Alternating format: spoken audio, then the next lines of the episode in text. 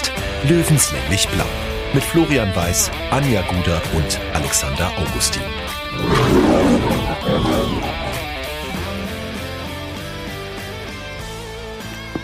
Servus und herzlich willkommen. Giesinger Bergfest, Löwenstammtisch, Episode 39. Wir sind früher wieder da, als wir es eigentlich ursprünglich geplant hatten. Doch manchmal macht es das ganz einfach notwendig, wenn Dinge sich überschlagen und wenn man sie einfach nochmal bewerten muss, weil sich etwas ergeben hat. Und das machen wir. Und deswegen freue ich mich einmal mehr. 3 Tage, nachdem wir das letzte Mal gesprochen haben. 2 Tage. 2 Tage, ja. 2 Tage sind's. Dass wir uns an diesem Stammtisch wieder treffen und das Ganze nochmal nicht nur Revue passieren lassen, sondern auch nochmal updaten. Ja. Das Löwenbeben, den Brennpunkt 60. Deswegen freue ich mich sehr, dass ihr wieder da seid, Anja und Alex.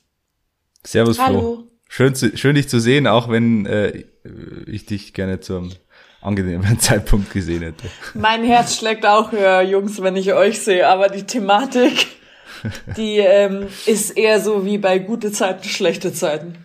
Vor allem schlechte Zeiten. Sag mal so, das Drehbuch hätte man nicht besser schreiben können. Also das ist schon leicht irre. Entschuldigung, und wer ist dieser Joe Gerner? Ja, nein, ihr habt's mitbekommen, die Causa Mölders, Kölner Bär, die ist am Montag losgetreten worden. Wir haben uns am Montagabend entschlossen, wir machen das Bergfest früher. Wir hätten wahrscheinlich eher am Montag schon aufgezeichnet, zumindest einen Teil, haben uns dann dazu entschlossen, wir gehen der Aktualität nach und ordnen das Ganze fürs Erste ein. Mit dem Wissen natürlich, dass Podcast in Anführungszeichen ein zähes Medium ist. Und durch schnell sich überschlagende Ereignisse oder neue Erkenntnisgewinne überholt werden kann. Das ist passiert und dem tragen wir heute Rechnung. Wir müssen das Ganze nochmal weiterdrehen, deswegen jetzt der Brennpunkt 60 Update.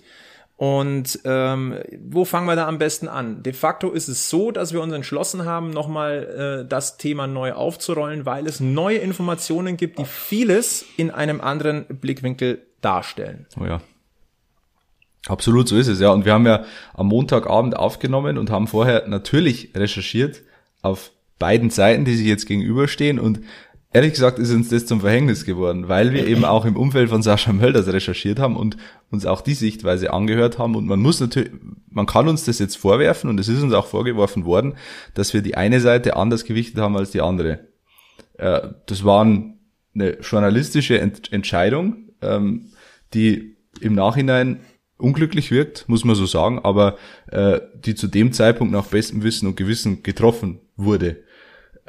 Aber natürlich haben sie jetzt in diesen 48 Stunden, die seit der letzten Aufnahme vergangen sind, sehr, sehr viel neue Erkenntnisse aufgetan, die uns sehr, sehr stark umdenken lassen. Ich glaube, das können wir vorwegnehmen. Ich würde auch sagen, dass sie uns überraschen. Ich finde auch total, dass wir uns das ankreiden lassen dürfen, und ich kreide mir das selber an. Also ich bin gestern Abend, heute zeichnen wir auf, ist Mittwochabend, wir gehen Donnerstag auf Sendung. Ich habe Mittwochabend mit Alex noch separat außerhalb des Giesinger Bergfest-Chats geschrieben und habe gesagt, Dienstagabend, und habe gesagt, Alex, fuck, mir ist unwohl. Ja. Ich glaube inzwischen, dass es nicht mehr ganz so richtig ist. In die Richtung, wo wir gegangen sind. Sagen wir so, wir stehen ja immer noch zu dieser Folge vom Montag. Wir stehen zu der Folge. Wir haben recherchiert, wir haben beide Seiten gehört und wir haben es entsprechend gewichtet. Besten Gewissens haben wir das getan. Und genau. Dass natürlich am Tag danach oder an den beiden Tagen danach so viel rauskommt und auch uns so viel zugespielt wird, was einfach einen komplett anderen Blick auf die Dinge. Ja. Definitiv. Und ich muss immer noch sagen, mich schockiert es. Egal, in welche Richtung es passiert ist, mich schockiert es. Ich möchte es nicht glauben. Das höchste Gut, was es gibt, ist der TSV 1860 München. Unter das hat sich jeder einzuordnen. Egal wer. Sei es Michael Köllner, sei es Günter Gorenzel, sei es Sascha Mölders, sei es Robert Reisinger. Es ist mir wurscht. Sei es irgendwie ein Volleyballer, sei es irgendein Boxer. Es ist mir Jacke wie Hose. Alles steht unter diesem Verein, wenn wir für diesen Verein kämpfen. Ja. Ich spiele für den DJK München Ost, heißt, alles, was ich tue als Spieler oder als ehrenamtliches Mitglied, steht unter diesem Verein. Das mache ich so. Und ich würde gerne jetzt am Ende... Da tut's mir weh.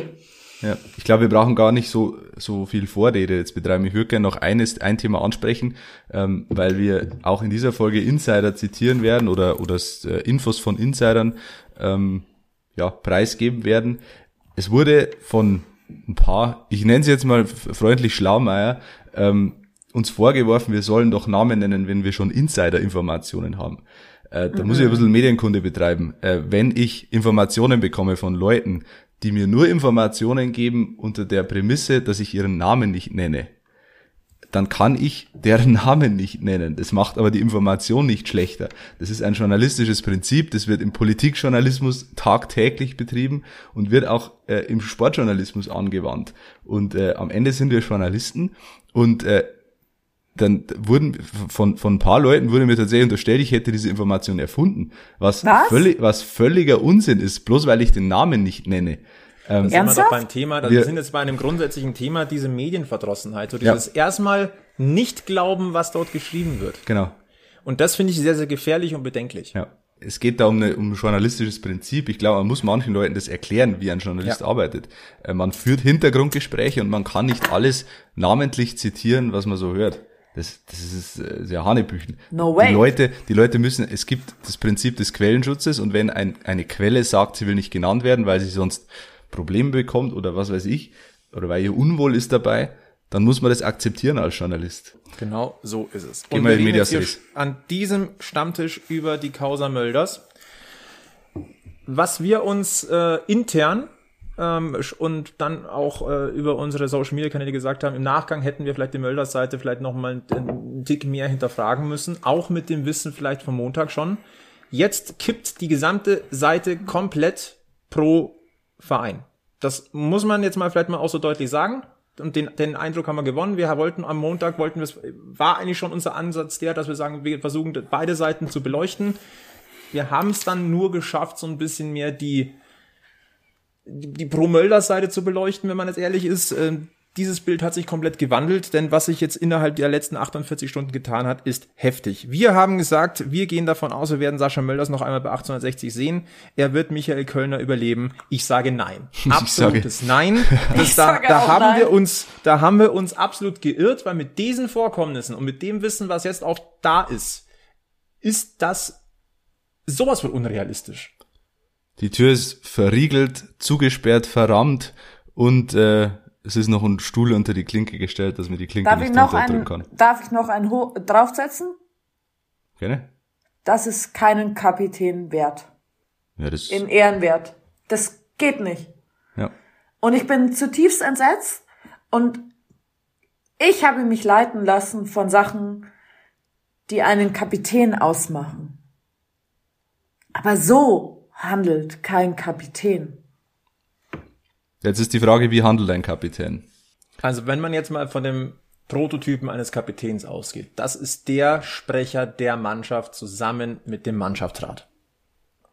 Ein das Kapitän ist eigentlich die Stimme der Mannschaft und der Vermittler zwischen Trainer und dem Rest des Teams. Heißt, er wird gewählt, aber auch auf einer Seite bestimmt. Es ist die gleiche Position.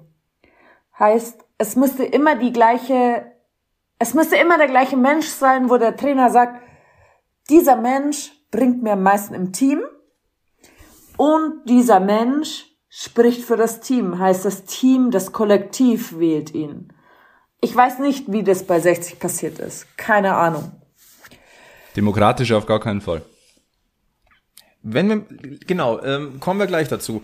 Ein anderer Punkt, der auch noch wichtig in dieser Hinsicht ist, Kapitän ist ja normalerweise ein etwas erfahrenerer Mitspieler. Nicht unbedingt, in meinen Augen. Kann aber zumindest eine Respektsperson mit einer gewissen Erfahrung, an dem sich auch neue und junge Spieler orientieren können und auch mal aufrichten können und sich Rat holen können. Das wäre der Prototyp, aber das hat sich in den letzten Jahren ganz offenbar anders entwickelt. Und nach unseren Informationen ist es so, dass das schon während der Zeit unter Daniel Birovka und zwar zu Zeiten der Regionalliga langsam gekippt ist. Wir wissen, dass als ein Michael Köllner angefangen hat bei 60 München, der erste Eindruck, der sich ihm in der Kabine vermittelt hat, das ist Sascha Mölders und Co. Das heißt, Sascha Mölders, der Redelsführer, und dann hast du eine Truppe, die vor Sascha Mölders kuscht. Wenn dem wirklich so ist, und da deutet alles drauf hin, auch unsere Informationen, was wir gehört haben, dann ist das schon ein bedenkliches Muster. Dann kommt das zu tragen, über das wir am Montag schon gesprochen haben. Solange es funktioniert, wird was geduldet. Ja, warum sollst du die Baustelle auch aufreißen? Ich kann das nachvollziehen, aber gefährlich ist das trotzdem. Es ist toxisch. Also ich kann es nachvollziehen tatsächlich. Ja, absolut. Warum auch, wenn es funktioniert? Da ist jetzt im Nachhinein ist eigentlich negativ, dass der Verein so lange erfolgreich war. Dass es eigentlich in den letzten 2 Jahren keine sportliche Notwendigkeit gab, was anderes zu hinterfragen oder Entwicklungen abseits des Platzes. Und dadurch hat sich das jetzt über 2 Jahre so aufgeschaukelt und verstärkt, dass jetzt in der Zeit von sportlicher, nennen wir es Krise, dass sich das alles entlädt, und zwar doppelt und dreifach. Das ist ungut. Es ist sehr, sehr ungut. Dann haben wir das Thema, dass Sascha Mölders der Platzhirsch ist. Er hat sich eine Bubble gebaut der Unumstößlichkeit. Er hat sich seine Nebentätigkeiten aufgebaut. Er ist der Sony-Co-Kommentator, er ist Kicker-Kolumnist, er hat seinen eigenen Shop, die Wampe von Giesing. Auch das, müssen wir auch sagen, fanden wir irgendwie witzig, weil er performt hat. Ja. Aber das wird halt, solange findest du es lustig, solange er liefert. Auch das haben wir schon mal angesprochen. Ja. Wir haben allerdings Sascha Mölders so eingeschätzt, als dass er ein Teamspieler ist. Alles, was wir jetzt aber hören, ist, dass er keine Konkurrenz duldet neben sich. Das ist ein Alleinherrschertum, ja. Und dass er sich auch mit einer Joker-Rolle nicht zufrieden gibt und eher sagt, ja, dann spiele ich lieber gar nicht mehr, als dass ich als Joker komme. Ja, wo kommen wir denn da hin? Ja. Kurz zu dem Thema Fanjob noch, Wampe von Giesing. Das ist offenbar im Verein ja schon sehr, sehr lange, oder eigentlich seit Gründung dieses Fanjobs, ist es dem Verein eher ein Dorn im Auge, weil es natürlich, die Wampe von Giesing ist jetzt keine Bezeichnung, die einem Profifußballer gerecht wird. Und auch Hassan Ismaik hat es offenbar nicht gefallen. Da geht es natürlich auch darum, dass das auch den eigenen Fanjob ein bisschen konterkariert, wenn ein Spieler einen eigenen Fanjob betreibt. Aber Anthony Power hat Sascha Mölders angeblich mehrmals darauf hingewiesen, dass der Verein es nicht gut findet, wenn er einen eigenen Fanjob betreibt. Und ja, Sascha Mölders hat das so zur Kenntnis genommen, aber daraus gemacht hat er nichts. Also es ist, ich finde, aus wirtschaftlicher Sicht nachvollziehbar, es ist aber natürlich auch aus marketingtechnischer Sicht nachvollziehbar. Ja. Ich finde es auch ich finde es bis zu einem bestimmten Punkt witzig. Er hat 60 dadurch weiter verbreitet, als alle anderen es geschafft haben. Punkt. Er ist damit in die Elf Freunde gekommen und sonstige Zeitungen. Wie oft kommen wir da als 60 München rein? Relativ selten, sind wir ehrlich. Hat er gut gemacht, aber dann muss der Punkt kommen, wo ich es Hand in Hand mit dem Verein mache. Ja. Und nicht mehr außen vor. Wenn mein Arbeitgeber mir sagt, das, was du als Nebentätigkeit machst, finden wir nicht gut, weil es irgendwie einen Interessenskonflikt gibt. Und man kann es Hand in Hand machen in der Situation. Ja, theoretisch schon. Es ist nicht so, dass du im Alleingang handeln musst. Ja. Es ist man kann ja hier auch sagen, wir haben ja diesen Shop ja auch beobachtet. Und wir haben ja auch mal Shirts verlost. Ja. Alles überhaupt kein Thema. Aber ich erinnere mich sehr gut daran, dass wir nicht in einer Bergfestfolge, aber hier mal unter uns gesagt haben, als er das Sortiment erweitert hat, war das nicht die Familie Wampe oder was das gewesen? Ja. Wo wir schon gesagt haben, naja, jetzt übertreiben wir es aber ein bisschen. Er hat irgendwann das Rad überdreht. Ja. Es wurde zu viel. Und was man ja auch was hier vernommen wird, was auch ein bisschen tiefer blicken lässt, ist das Thema, Alex, du hast es angesprochen, dass die Investorenseite davon nicht begeistert war. Dass aber die EV-Seite gesagt hat, lieber beschwichtigen wir, solange der liefert, machen wir das fast nicht auf. Da hat die EV-Seite beschwichtigt. Ich kann das verstehen, im Nachhinein kann man sagen, ist natürlich ein bisschen schwierig. Ja. Aber sowas registriert natürlich eine Mannschaft auch. Ja. Also das tut jetzt nichts Positives dazu bei. Kommen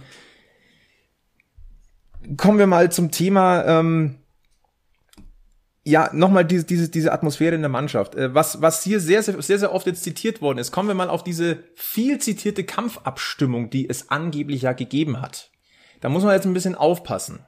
Es ist keine klassische Kampfabstimmung gewesen.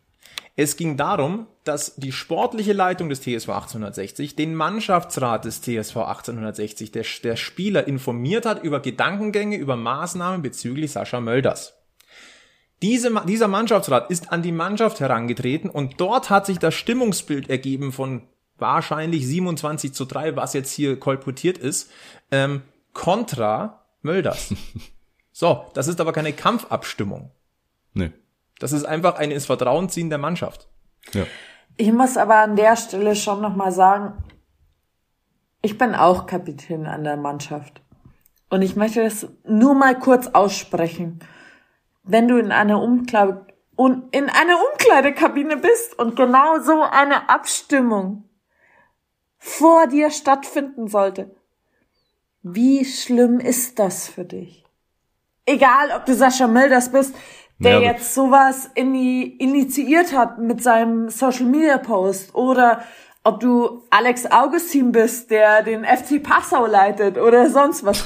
Wisst ihr, was ich meine? Also, ich möchte in dieser Situation, komme was wolle, bei so einer Abstimmung nicht Anja Guder sein, die in der Umkleidekabine steckt.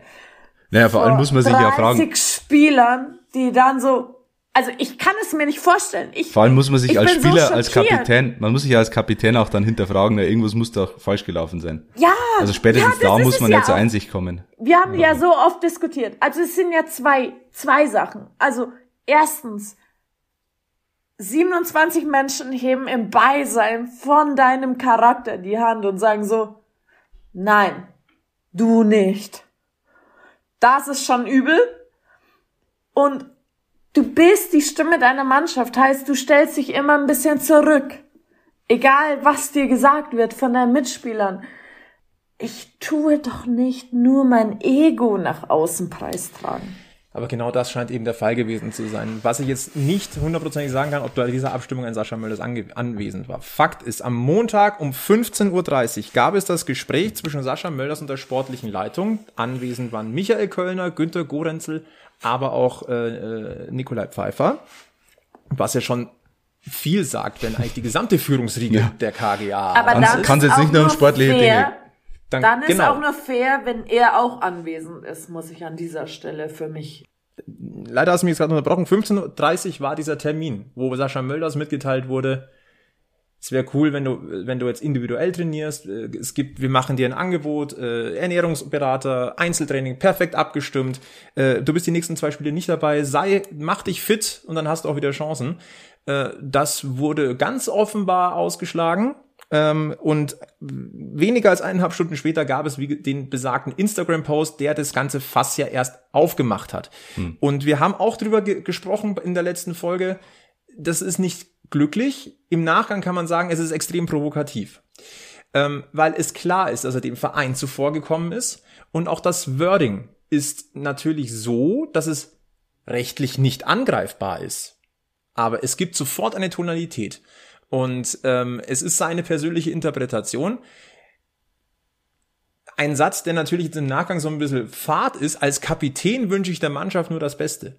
Aber den Rückhalt hat er nicht mehr gehabt? Ich würde fast das Wort perfide in den Mund nehmen. Diese ganze Kommunikationsstrategie von Sascha Mölders. Weil er hat sich ja in den letzten Jahren durch die Marke Wampe von Giesing und auch durch seine Leistungen natürlich, aber auch das Auftreten abseits des Platzes, so ein gewisses Kultpotenzial natürlich geschaffen in der Öffentlichkeit und hat sich viele Fans geschaffen, auch außerhalb der Löwenbubble. Und er weiß natürlich ganz genau, wenn ich jetzt dem Verein zuvorkomme und sag, es hat mich völlig überrascht und ich bin aus allen Wolken gefallen, dass ich jetzt nicht mehr zum Training kommen darf. Er stellt sich in die Opferrolle und die wird natürlich in der Öffentlichkeit dankend aufgenommen, weil Sascha Mölders ist Sascha Mölders und der Fußballgott und die Wampe von Giesing.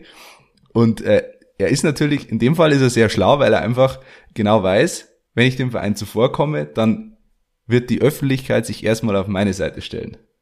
Und dann ist der Verein in der Bringschuld. Und der Verein ist in der Bringschuld. Pistole auf die Brust gesetzt, genau. Nichts anderes. Und der Verein steht mit dem Rücken zur Wand, muss kommunizieren und Sascha Mölders und auch sein Umfeld wartet nur darauf, dass der Verein was Falsches sagt in der Öffentlichkeit, um dann zum großen Gegenschlag auszuholen. Vielleicht, ich würde es an der Stelle gleich, wir sind chronologisch noch nicht da, aber auch uns sind Infos zugespielt worden, dass das engere familiäre Umfeld von Sascha Mölders androht, dem Verein, ich sag's jetzt mal ganz plakativ, ans Bein zu pissen. Es geht da wirklich um, also wenn sie das wahr machen, was sie androhen, ich habe Screenshots von Chats, dann wird es juristisch relevant, dann wird es auch strafrechtlich relevant. Deswegen, ich kann es auf gar keinen Fall zitieren, aber wie gesagt, ich glaube, strafrechtlich relevant ist schon so deutlich, dass man keine Beispiele mehr nennen muss. Das ist einfach eine ganz, ganz bittere Pille einfach, weil so sehr ich das jetzt schade finde oder verwerflich, ja, es ist verwerflich, was dort passiert ist.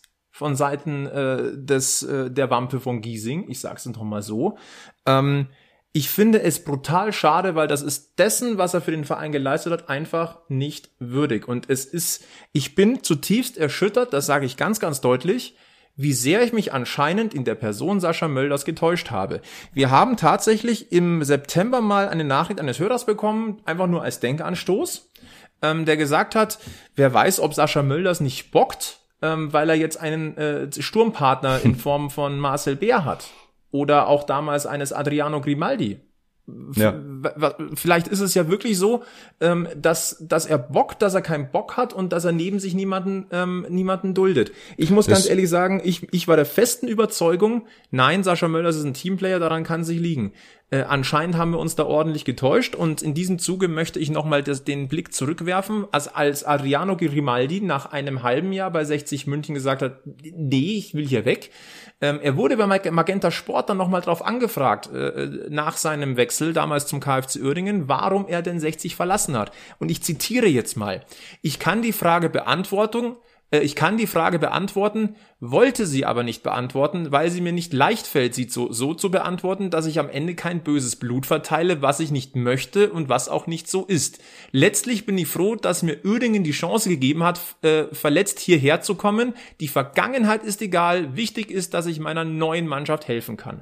Ich muss es dazu sagen, ich habe Adriano Grimaldi damals auch verteufelt, weil ich mir gedacht habe, was ist das für ein Söldner?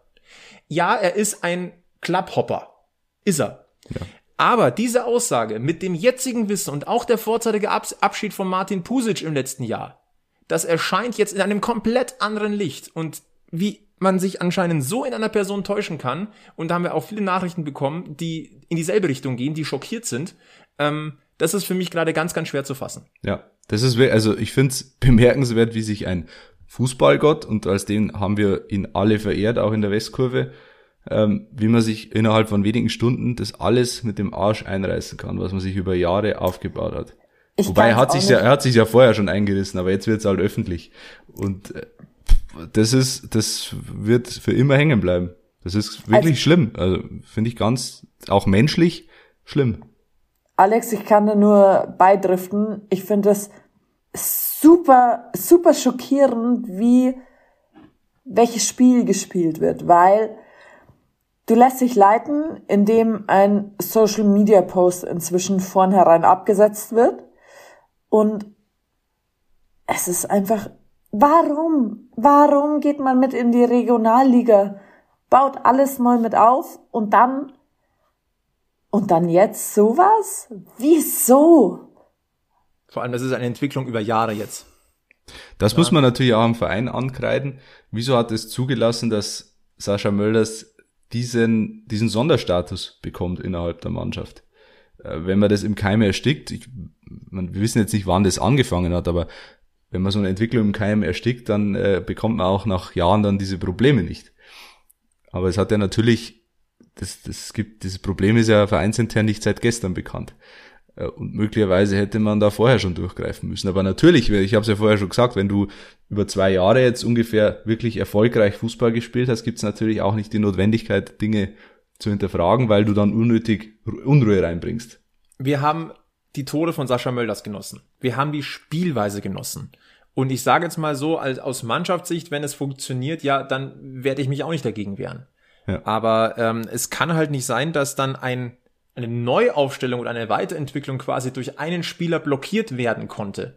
Und dem scheint ja das scheint ja auch wirklich der Fall zu sein. Und jetzt mit dem Wissen der letzten Tage, auch das, was seit Montagabend nach Folge 38 passiert ist, sage ich, dass der TSV 1860 München, und zwar in seiner Gesamtheit, das sagen wir jetzt hier mal ganz deutlich, weil das steht ja auch in der Pressemitteilung, EV-Seite also als Gesellschafter, als auch Investorenseite, geschlossen diese Entscheidung getroffen haben, und sie ist verdammt richtig. Auch wenn sie vielleicht ein bisschen zu spät ist im Nachgang, aber sie ist sowas von richtig. Und überfällig. Jetzt mit diesem neuen Wissen sage ich auch ganz klar, ich glaube, dass Michael Köllner safe sitzt in seinem Sattel, mindestens bis zur Winterpause. Und dass sich aber natürlich jetzt die Mannschaft auch beweisen muss, dass Sascha Mölders der faule Apfel gewesen ist. Also genau, die Bringschuld ist jetzt da. Genau. Die Entscheidung ist richtig, aber es ist eben auch die Bringschuld da, jetzt Ergebnisse zu liefern, sowohl für die Mannschaft an sich, also von der Leistung her. Ich glaube, es geht gar nicht darum, die nächsten 2 Spiele zu gewinnen, sondern es geht auch ums Auftreten, aber natürlich auch, um die gesamte sportliche Leitung wieder in ruhigeres Fahrwasser zu bekommen. Hm. Ja. Es wird, die letzten beiden Spiele dieses Jahres werden sehr entscheidend, was die weitere Entwicklung des Vereins angeht. Weil, im besten Fall gewinnen sie, wir haben es am Montag schon gesagt, 4-0 gegen Dortmund, dann ist alles gut. Weil dann ist sehr, sehr klar, dass Sascha Mölders tatsächlich das Gewicht oder der Klotz am Bein war. Der sehr schwere Klotz am Bein. Mir ist immer wieder so eine Szene wahrgeworden im Kopf. Da haben auch immer unsere User immerhin geschrieben. Tim Linsbichler ist zu Sascha Mölders gelaufen nach einem Tor und er hat ihn weggestoßen. Vielleicht kommt jetzt die Stunde von Tim. Hoffentlich. Sie muss kommen, weil Alternativen gibt es nicht. Ihm. Und auch daran ist ja Sascha Mölders mitschuld, dass es keine Alternativen gibt, weil er eben keine neben sich duldet. Es gibt ja auch die Information, dass er zu Marcel Bär gesagt hat, such dir quasi einen anderen Platz auf dem Spielfeld, weil im Sturm wirst du nicht spielen. Das kann es nicht sein. Genauso eine Info, die wir bekommen haben, die besagt, wir erinnern uns, dass natürlich die Arbeit von Michael Köllner auch extern so ein bisschen Begehrlichkeiten gewirkt hat, bewerkstelligt hat, dass Austria Wien natürlich mal da angeklopft hatte, wir erinnern uns dran. Und das hat natürlich auch für ein bisschen Wirbel gesorgt. Dass hier überhaupt die Option da war, dass da vielleicht ein Wechsel stattfindet. Wenn das wirklich so ist, dass dort im Hintergrund das Thema auch ist, hier brodelt was und Sascha Mölders ist dieser brodelnde Herd, und dass das zu einer Überlegung führen könnte, ob man vielleicht sich eine andere Herausforderung sucht, das haut mich um. Dann wissen wir, wie sehr das gebrodelt hat. Ja. Aber dann auch zu sagen, und da muss ich sagen, Respekt an Michael Köllner, zu sagen, ich lasse mir das doch durch einen brodelnden Herd nicht kaputt machen, ich finde es egal. Das muss man auch mal ganz deutlich sagen. Vielleicht, bevor wir langsam auf die Zielgerade noch einbiegen, das Thema, was wir am Montag auch angesprochen haben, was wir über Michael Köllner so aus den Quellen gehört haben.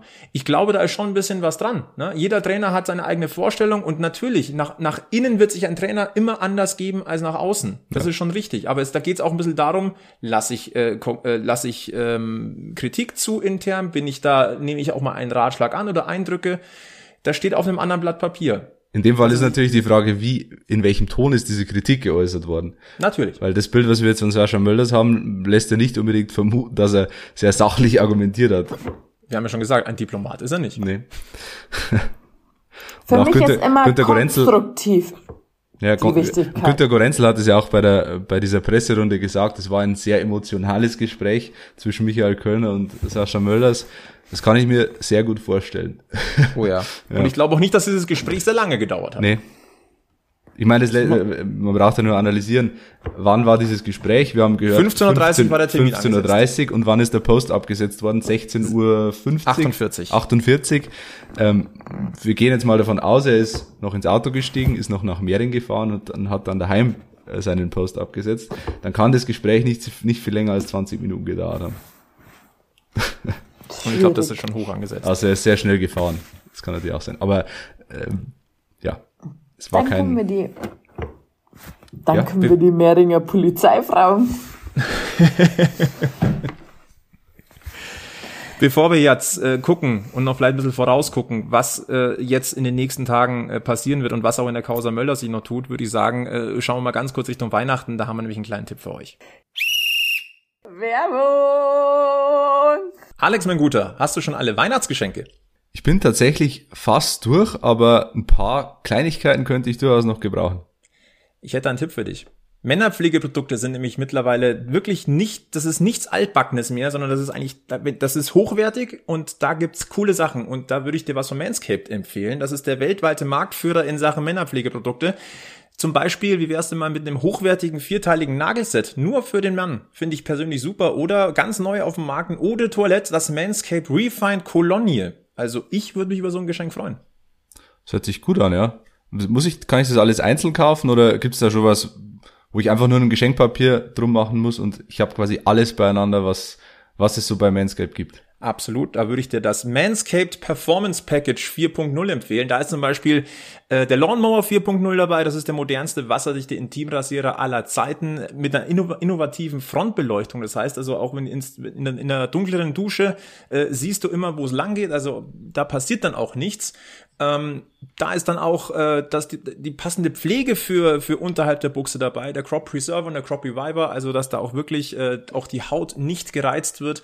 Und du bekommst zum Beispiel auch noch den Weed Wacker mit dazu, den effektiven Ohren- und Nasenhaartrimmer, passen dazu einen hochwertigen Kulturbeutel und natürlich, es darf nicht fehlen, wenn es um die unterhalb der Gürtellinie geht, die passende Boxershort dazu, reibungsarm, perfekt für den Sport geeignet.